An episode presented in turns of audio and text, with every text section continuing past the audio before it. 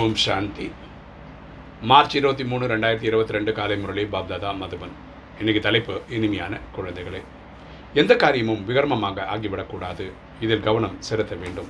ஒவ்வொரு அடியிலும் தந்தையிடமிருந்து ஸ்ரீமத்தை பெற்று செயலில் வர வேண்டும். அப்பா சொல்கிறார் இனிமையான குழந்தைகளே எந்த காரியமும் தவறாக நடக்கக்கூடாது. விகர்மம்னா தவறான செயல்.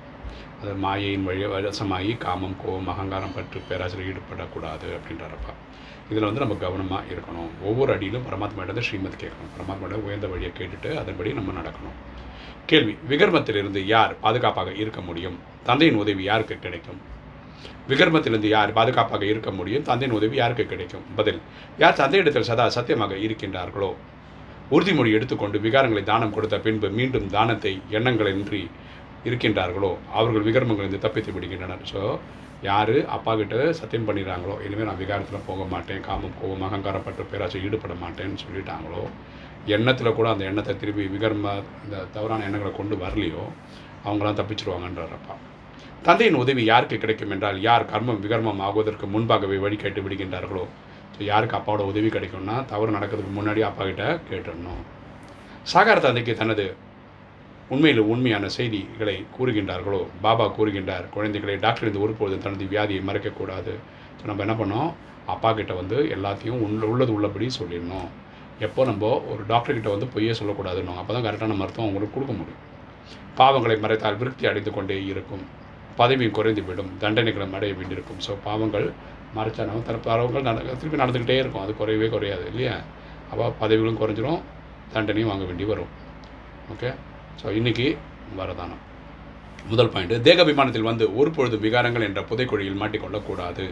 உடல்னு புரிஞ்சுக்கக்கூடாது. நம்ம ஒரு உயிர் உடல் எடுத்து நடிக்கிறோம் அப்படி தான் புரிஞ்சுக்கணும்.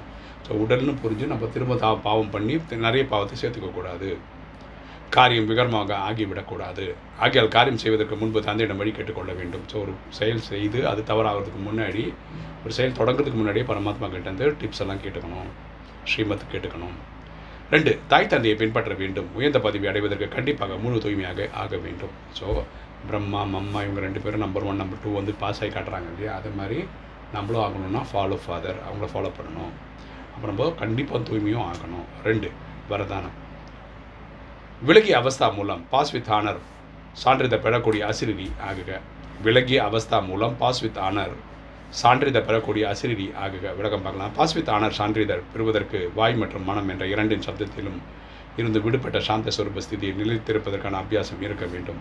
பாஸ் வித் நம்ம வந்து நல்ல மெரிட்டோரியஸ் மார்க்கில் பாஸ் ஆகணும். ஓகே அதற்கு என்ன பண்ணணும்? வாயிலாலையும் மனசினாலையும் சப்தங்கள்லேருந்து வெளிப்பட்ட வெளிப்ப விலகி இருக்கக்கூடிய நிலையில் இருக்கணும் அப்படின்றப்பா ஆத்மா சாந்தி கடலில் மூழ்கி விட வேண்டும். ஆத்மா பரமாத்மா நினைவில் அன்பில் மூழ்கிடணும் இந்த இனிமையை அமைதியின் அனுபவம் மிகவும் பிர- பிரியமானதாகும். உடல் மற்றும் மனதிற்கு ஓய்வு கிடைத்து விடுகிறது ஸோ இப்படி நீ பரமாத்மா நினைவிலே இருந்தால் உடலுக்கும் மனசுக்கும் அமைதி கிடைக்குது.